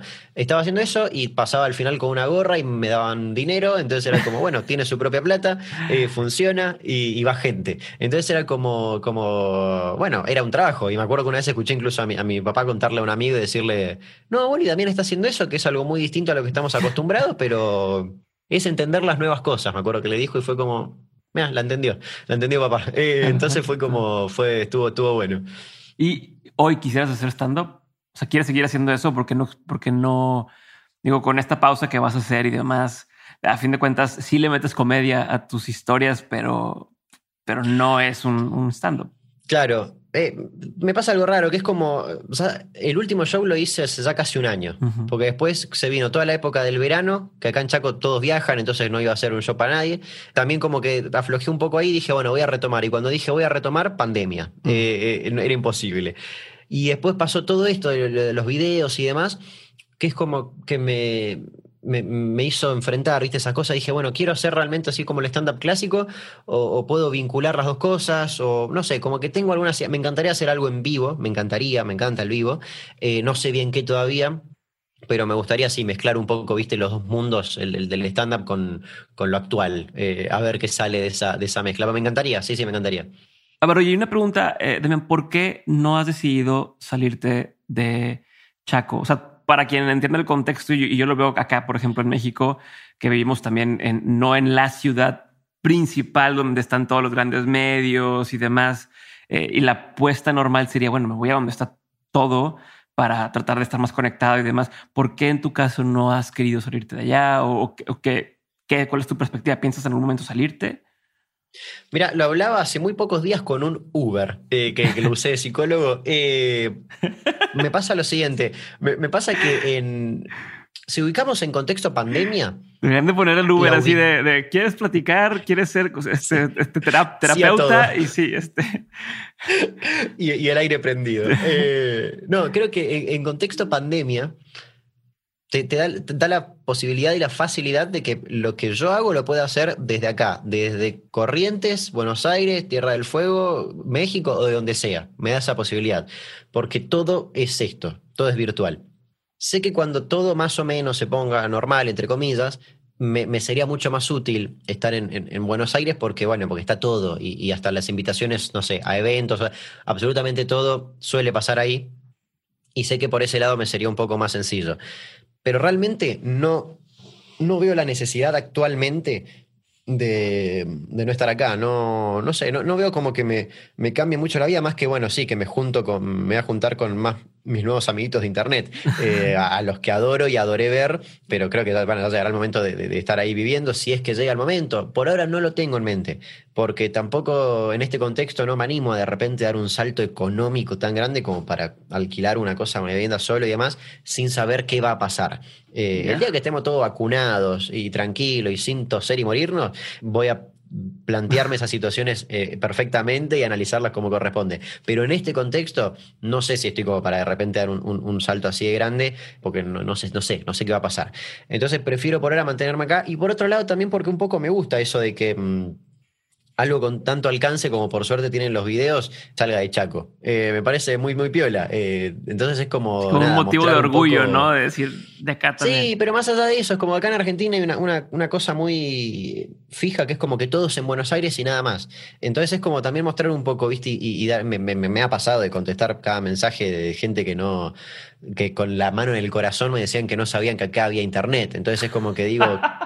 bueno, está bueno también un poco educar en ese aspecto. De decir, che, mira, hay un montón más acá, hay, hay, hay, internet. Obviamente hay una abismal cantidad de pobreza en Chaco, claramente la hay, es enorme, a 20 cuadras de, la casa de gobierno, pero que también, nada, mostrar un poco más ampliamente absolutamente todo. Eh, me, parece bien, me gusta, me gusta que, sea un poco más federal. Perfecto. Ahora sí vamos a pasar a la parte de preguntas concretas. Esta parte se la hago a todos los invitados y la pregunta te la hago, contestas y avanzamos a la siguiente, ¿va? Perfecto. Pregunta número uno. ¿Cuál sería el peor consejo que te ha tocado escuchar? El peor consejo me, dijeron hace relativamente poco cuando le comenté la idea de las historias innecesarias que quería eh, finalizarlas. Me dijeron, un éxito no se abandona. Y yo me quedé como, no me gustó. ¿Por qué me decís eso? Te estoy diciendo que estoy aburrido de esto, que me está haciendo mal y me decís un éxito no se abandona. Eh, fue pésimo, sí, sí, sí. sí. ¿Cuál sería uno de los... ¿Y el qué? El primero que se ve a la mente, sí, sí, decime. ¿Cuál sería uno de los mejores consejos que te han dado? Cuando terminé la secundaria, eh, eh, acto académico, entrega de diploma, de que te recibiste finalmente, colegio secundario, una nueva vida, que ver, se acercó mi profesora de matemáticas, Rosana, y me dijo, Cook, me, puso así la mano y me dijo, nunca estudies nada que tenga que ver con matemáticas. Y se fue. y al poco tiempo estudié algo que tenía que ver con matemáticas, eh, porque en mi mente era como voy a hacerle la contra, le voy a cerrar el culo. Y efectivamente no tenía que hacerlo. No tenía, si ella sabía, ¿por qué no le hice caso? Eh, y pasó de ser el peor consejo al mejor, cuando me di cuenta que tenía toda la razón del mundo. Buenísimo. ¿Qué consejo dabas tú antes como un consejo bueno y que hoy dirías no? Ya no lo volvería a dar ese. O sea, ese no es un buen consejo como yo pensaba. Cuando, cuando recién encontré todo esto del camino de redes, stand-up y, demás, como que era, militaba mucho el hace lo que quieras, lo que te haga feliz, como esa cosa medio, no hippie, pero como medio cursi. Con el tiempo me di cuenta que ese consejo aplica a muy poca gente, lamentablemente, porque es un consejo que aplica en base a los privilegios y ventajas que tengas en tu vida. No es lo mismo que yo diga, eh, haz lo que quieras, seguí tu instinto, ¿verdad? Siendo que vivo con mi viejo, que no pago lo, lo mismo que te dije hoy, que no pago cosas básicas y que tengo comida y un techo, a que lo diga una persona que quizás tiene que vivir sola y bancarse su propia casa o su propio departamento y pagar el, el gas, la luz, el agua. Entonces me di cuenta que, que no era un gran consejo y lo sigo profesando, pero siempre aclarando que es lo que me tocó vivir a mí y que no puedo hablar de otra, de, de otra cosa que no sea lo que me tocó vivir a mí eh, y no soy quien para encima dar consejos de vida de, a otra persona, pero sé que como lo decía antes era como medio raro y hoy en día sé reconocer que es lo que a mí me tocó, por suerte, y estoy eternamente agradecido al, cosmos, eh, pero, pero fue lo que me tocó vivir a mí, eh, con mis privilegios y mis ventajas. ¿Qué opinión tienes que poca gente comparte contigo? Uf, más que opinión, eh, gustos. Eh, eh, cuando dije acá en Argentina, dije que no me gusta el mate. Y, y acá que en Argentina que no te gusta el mate es como no sos argentino. Y quizás el, el antideporte extremo, no me interesa el fútbol, no me, me parece una mierda, el, el deporte en general. Eh, o- no el deporte, ¿Por el qué? fanatismo enfermo ¿Por qué? que se ¿Por genera. qué? Cuéntame, ¿por qué? Me parece que, que es algo, sobre todo acá en Argentina, está según, no sé en qué momento de la historia hubo un quiebre y el fútbol dejó de ser un espectáculo, como creo que es en muchas partes del mundo, y pasó a ser una cosa de, una violencia atroz. Y se ve reflejado desde el, en el cantito más inocente y burlón que le hace un equipo al otro, hasta en la bocha de gente que se muere. Yo creo que si llegamos al punto en el cual no puede haber un, un hincha del equipo contrario en la cancha porque se matan a golpes, es porque te- algo nos anda mal, no, no, no sé. Eh, y, y eso me parece ilógico. Y cuando lo decís es como, no, pero eso y el fútbol, no te gusta el fútbol, no entendés el fútbol. Y para mí, el fútbol está buenísimo, pero no es eso. Eh, no, no sé en qué momento como que entendimos que, que- que el fútbol y bancar a tu equipo era matar al otro. Eh, nada, me parece un delirio. Buenísimo. ¿Qué es algo que la gente no sabe de ti y que si supiera le sorprendería? Wow, ok. Pasa que soy siempre, siempre esas cosas, viste, de lo que más suele sorprender, pero que muchos lo saben, pero cada vez que lo digo mucha gente se sorprende, es que no sé andar en bicicleta. Eso es, es abismal. Sé que está mal, eh, debería aprender a estas alturas de la vida, pero muchos se suelen sorprender. Y si no, no, vos sabés que no. Como si- siempre soy muy de decir todo sin problema, entonces no sé si tengo algo que hasta ahora lo mantengo oculto, porque como justamente mi, mi- mi mecanismo de defensa es reírme de mí mismo lo más posible, eh, todas esas cosas vergonzosas de no saber andar en bici, aprendí a atarme los cordones bastante de grande, eh, hasta muy, mm, hasta bastante de grande no sabía cortar con cuchillo. eh, No. Entonces, sí, sí, esa nunca la dije, esa nunca la dije, ahí está. Y se queda, pues a los 15 años. Este, no. No, no, no, no tan grande, pero, pero tu- tu- tuve esas cosas, lo de los cordones sobre todo. Era como que todos mis amigos ya sabían y yo, ¿por qué no me sé atar los cordones? Creo que aprendí con un capítulo de Bob Esponja incluso. Wow. ¿Qué- qué- a ver, otra pregunta. ¿Qué es algo que te abruma, que te hace sentir... Como que me agobia. Ándale. Eh, Sí, no sé, no sé cuánta palabra eh, que, que- que usan. Que, te No, entiendo, entiendo. Eh, uf, eh, la, mm, bueno, justamente ahora que estamos así hablando en, internet en general, eh, el hecho de sentir que tengo que dar explicaciones todo el tiempo uh, me, me satura. Es como que, aparte, o mejor dicho, el hecho de sentir que por más explicaciones que des, no, no la va a leer un 15% de la gente que, está hablando de algo en particular o de vos. Eso me, agota un montón. Y estoy intentando aprender a, a saber que ya está, que si digo algo lo dije porque así lo creo yo y que no tengo que estar eh, dando explicaciones, ni mucho menos queriendo conformar a, a todo el mundo. Ok. ¿Cómo le haces para cuando te sientes quemado, burnout, agobiado? ¿Cómo le haces para recargar pila? No, en realidad en vez de cargar pila lo que hago es digo, bueno, descarguemos por completo esta y empecemos de cero. Eh, normalmente o duermo, y si estoy muy ya agotado, duermo, due- no importa la hora que sea, digo, listo, vamos a dormir. Duermo y me levanto ahí más fresco, como a- anoche, por ejemplo, estaba todo saturado por diversas cosas, y eran las 11 de la noche, me acosté y me dormí como un duque, y me levanté hoy a las 8 de la mañana como nuevo. Y si no, hago cualquier otra cosa. Si, si no, no es que son las 4 de la tarde y me acuesto a dormir porque estoy cansado, sino que si, si es de día o algo similar, eh, corré a, a Minerva, a mi perra, y me voy a pasear, me voy a caminar escuchando música, o algo que no tenga nada que ver con lo que es mi, mi trabajo, eh, básicamente, que es computadora e internet.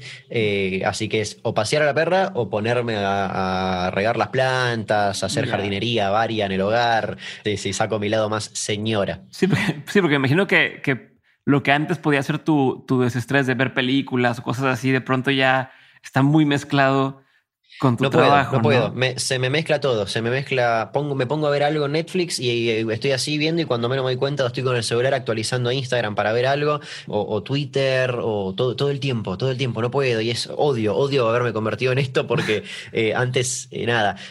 Ojo porque, por ejemplo, ir al cine es algo que me fascina ir al cine me cambia la, mente. Y ahí voy y el celular no lo toco, pero es más, lo apago. Y, eso me, alegra mucho. Pero bueno, también en esta época no se puede. Pero eso me, parece fantástico.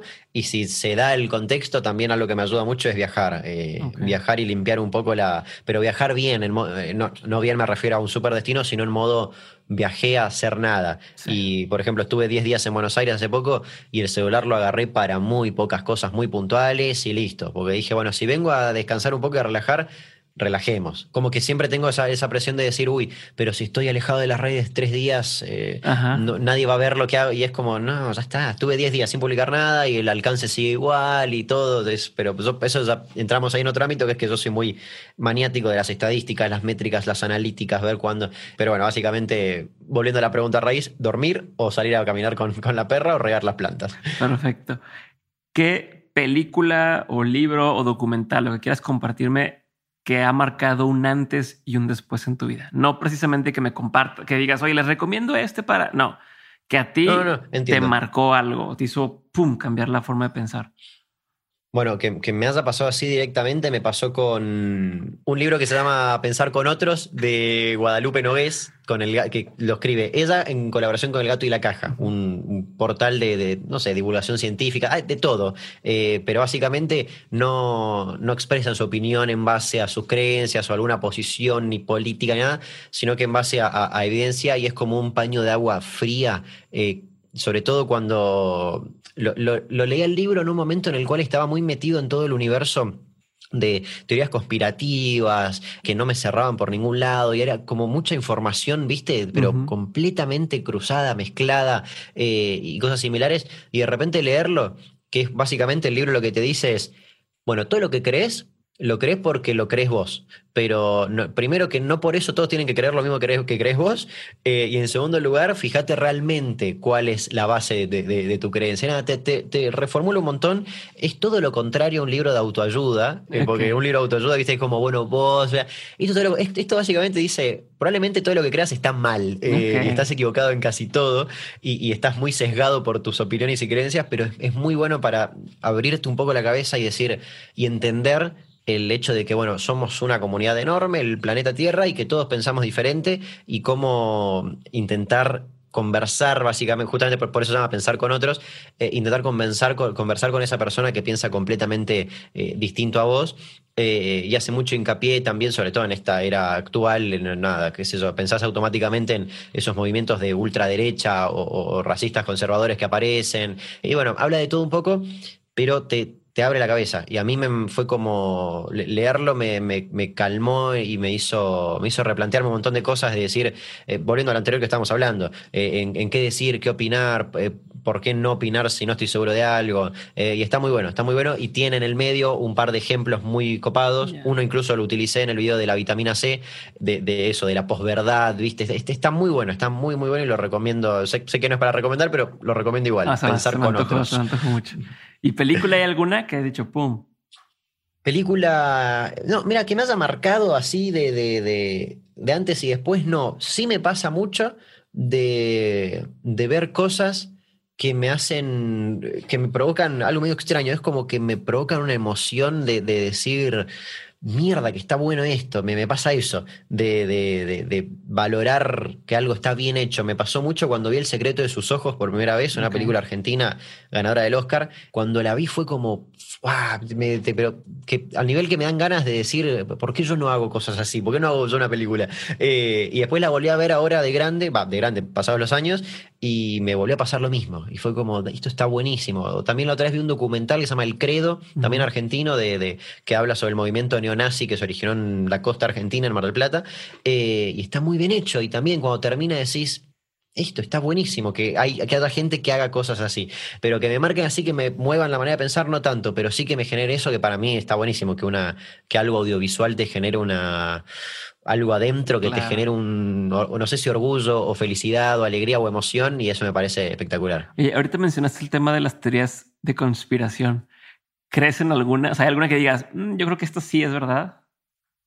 No, y, no, y encima es lo que más me, juega en contra, porque si hay algo que vende en YouTube son cosas paranormales y teorías conspirativas, y yo no, ninguna de las dos, soy partidario de ninguna de las dos, eh, entonces no, no, no, no puedo robar con eso. Pero, pero no, realmente no, pero porque lo que tiene, me, gusta analizarlas mucho, me gusta buscar el origen, de, o sea, por qué, por qué salió, por qué, qué hizo que haya un montón de gente pensando eso. Y hay muchas, va, muchas no, casi todas las veces cuando entras a buscar el origen, te das cuenta que el origen es cualquier cosa y decís, pero si todos supieran o supiesen, no sé cómo se dice, de dónde salió, eh, nadie estaría creyendo en esta falopa. Entonces es como extraño. Pero es muy difícil de combatir porque normalmente todas, viste, que agarran un dato real, verdadero, y le empiezan a meter muchos eh, decorados, azúcar, falopita, entonces es como imposible, es muy difícil refutarla, sobre todo para alguien que cree fervientemente en eso. Pero no, por mi lado no. Sí de chico, no sé, por ejemplo, con la de las Torres Gemelas, en una época como que lo defendía a muerte, lo discutí con mi viejo, viste, cosas así, y después de grande como que me puse a buscar bien y analizar un poco más y digo, bueno, capaz que no están así. Y una vez lo estaba hablando con, con un conocido y me dijo, pero vos sabés que los aviones no existieron. Es lo que me acaban de decir hace poco también. ¿Cómo? Le digo, claro, y claro, había sido que hay toda una ramificación de la conspirativa de las Torres Gemelas, que es que el avión nunca existió, que es un holograma. Pero loco, 2001, ¿qué estamos hablando? bueno, en fin, eh, hay de todo, hay de todo, y a mí no, la verdad que no me, no me, no me interesa ninguna. Creo que a la larga, como las, las, que están más vigentes hoy en día, ya es imposible que sean ciertas porque no, no, no puedes mantener un secreto tanto tiempo, pero, pero hay muchas que, bueno, que un montón que empezaron como conspirativas y terminaron siendo, siendo cosas reales, pero, pero nada, eso lamentablemente es cuestión de, tiempo y de investigarlo bien. Yo invito a cualquier persona que sea un ferviente, eh, que confíe plenamente en una teoría conspirativa, que busque el origen, que simplemente con que ponga dónde se originó tal cosa y te abre la cabeza, decís, ah, mira todo lo que hay atrás de esto. es, es rarito. Siguiente pregunta, lección más memorable de tus padres. Em, el simple, no, no, fue una puntual en sí, pero el simple hecho de no, e, eso lo, lo, vi tiempo después, ¿no? Pero el simple hecho de no exigirme como si lo veían muchos compañeros míos, que los padres eran como, no, acá somos todos médicos, vos tenés que ser médico, acá no pasó nada de eso eh, en absoluto y creo que eh, el hecho de que no me hayan exigido absolutamente nada en cuanto a qué hacer de mi vida, me, eso estoy muy, muy agradecido porque nada, hubiese sido todo, todo muy diferente si no. Eh, así que creo que esa, mm, esa vía libre para que haga lo que quiera me, me, parece que es la, la, más importante. Buenísimo. ¿Qué te da mucha curiosidad hoy en día? El, muchísima, muchísima el tema del espacio en general me, da mucha curiosidad y mucho miedo al mismo tiempo. Eh, no sé si va por ese lado la pregunta, pero fue lo primero que se me vino a la mente. Me da pánico, por un lado, el hecho de la cosa infinita y, no saber qué hay, pero al tiempo me da mucha curiosidad saber el, el, qué, qué, qué hay más allá.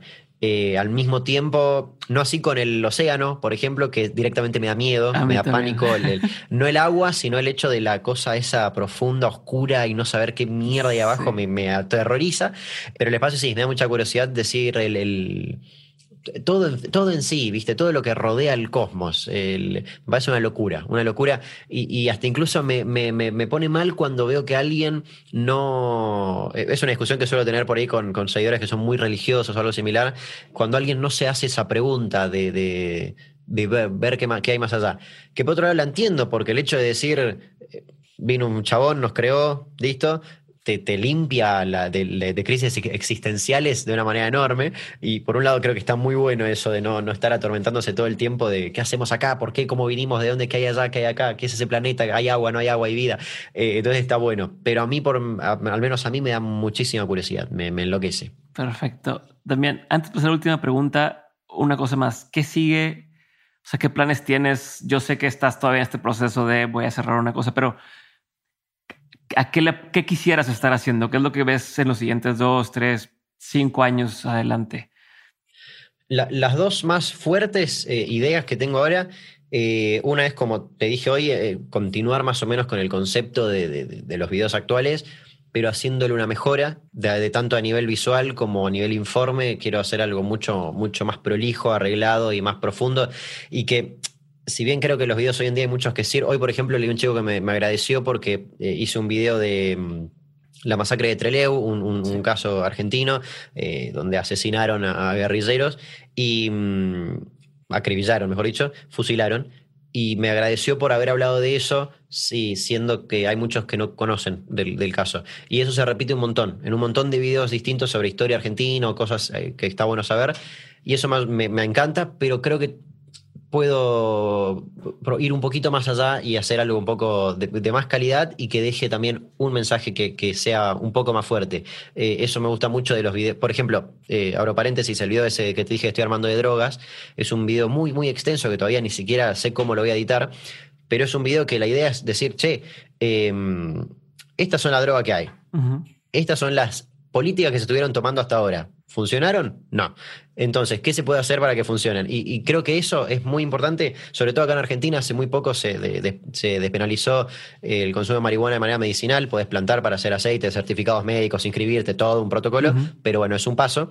Y se generó una cosa en Twitter, sobre todo, y en diferentes plataformas, que era como, no, pero la droga, ¿verdad? Entonces era como, eh, dejar en claro y ver qué, qué, información hay y qué se puede hacer y por qué hacer esto no sirve, ni sirvió, ni va a servir. Así que bueno, me gustaría hacer eso, darle un, paso más a los videos que dejen un mensaje un poco más, que, valga un poco más la pena y que sea mejor a nivel visual, eh, que me gusta mucho jugar a hacer documentales. Y justamente la segunda que tengo en mente muy en mi mente, no, nada firme todavía, ni siquiera el tema, pero me encantaría grabar un buen documental. tengo un par de ideas todavía, no las voy a decir porque me las van a robar, pero tengo un par de ideas en mente eh, que, veremos si, si alguna sirve, pero me encantaría filmar uno bien hecho, como de los que me gusta ver a mí, básicamente. Buenísimo. Ahora sí, última pregunta. Gracias por, por haber estado conmigo el día de hoy.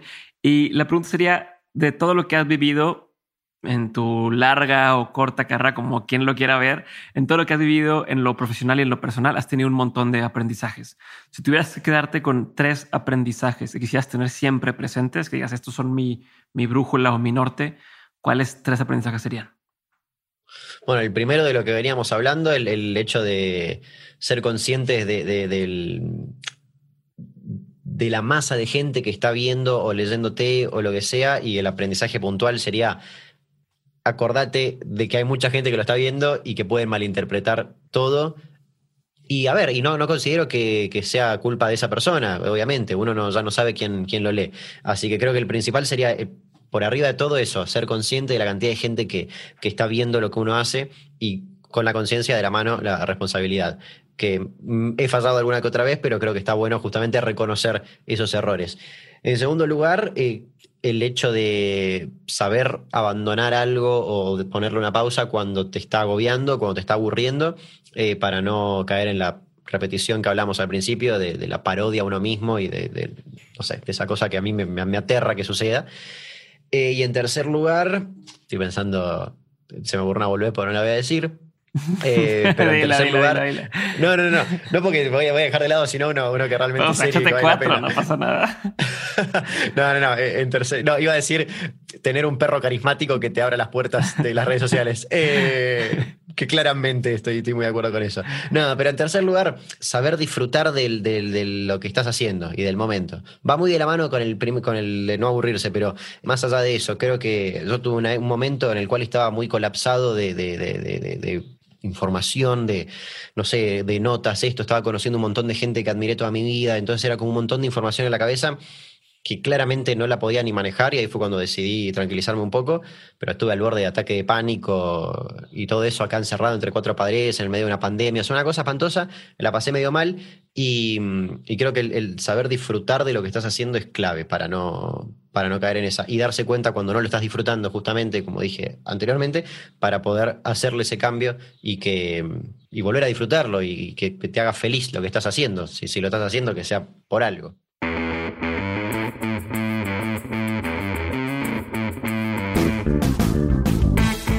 Hasta aquí mi episodio con Damián Cook. Espero que lo hayas disfrutado y si fue así, por favor, no olvides hacérmelo saber en redes sociales y no olvides también suscribirte a nuestro newsletter llamado 7 de 7 entrando a dementes.mx diagonal correo.